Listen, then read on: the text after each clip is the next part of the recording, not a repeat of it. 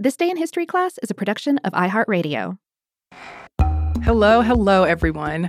Welcome to This Day in History class, where we bring you a new tidbit from history every day. Today is June 8th, 2019.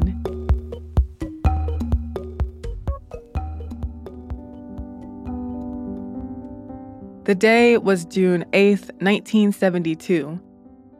The Vietnam War, a particularly deadly conflict, had been going on for nearly two decades.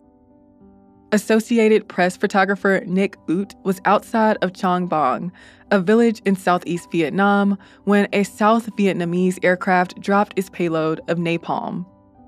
Ut took photos of the scene. One of those photos became known as the Napalm Girl photo, a black and white picture of a young girl named Phan Thi Kim Phuc running naked as other children ran alongside her and South Vietnamese forces followed. The horrifying picture became a symbol of the brutality of the war, and it got Nick Ut a Pulitzer Prize. Nick Ut was born in Vietnam in 1951.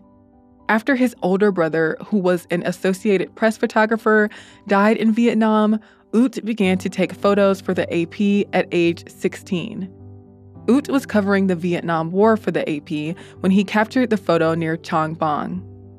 A South Vietnamese Air Force pilot flying a propeller driven, American made A 1 Skyraider carried out the napalm bombing at Trang Bang. The point of the attack was to get North Vietnamese units out of their positions at Trang Bang. As Ut witnessed the aftermath of the attack, he took photos. He used the Leica M2 camera with a 35mm Summicron lens.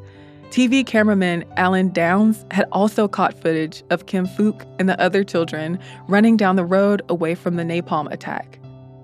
At the time Ut took the photo, called The Terror of War, Kim Phuc was nine years old. Kim Phuc is just left of center in the photo, her mouth open in a yell and her arms outstretched as she runs toward the camera. The children that surround her are clothed, and the South Vietnamese forces walk behind them as a plume of smoke rises in the background. The fire caused by the bombs had burned off Kim Phuc's clothes and burned her skin. A correspondent gave her water and poured some on her burns. When Ut realized that Kim Phuc had been burned, he took her to a hospital in Saigon. Doctors said she might not survive her third degree burns, and she was sent to a specialist plastic surgery center. She received many surgical procedures for her injuries and survived, though some of her family members died. An editor at the AP rejected the photo because it showed full frontal nudity. Back then, photos that included nudity were off limits.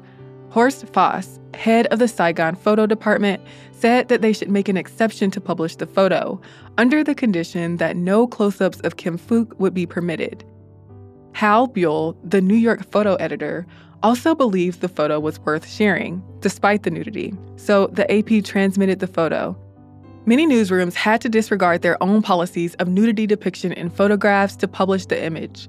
White House recordings that were later released showed that then President Richard Nixon and Chief of Staff H.R. Haldeman wondered whether the photo was authentic or actually staged.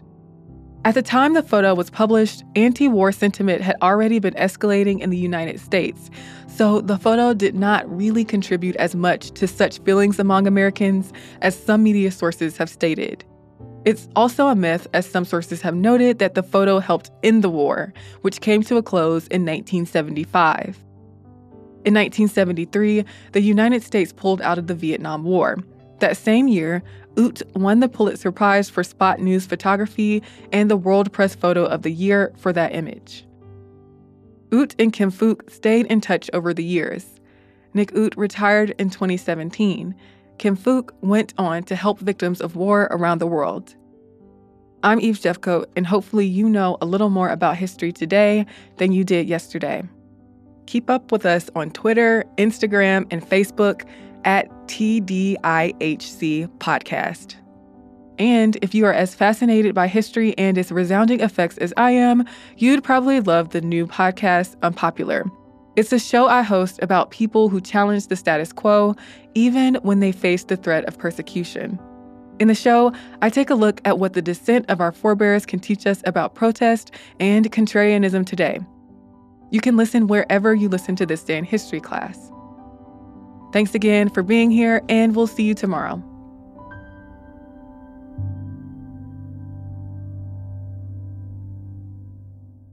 For more podcasts from iHeartRadio, visit the iHeartRadio app, Apple Podcasts, or wherever you listen to your favorite shows.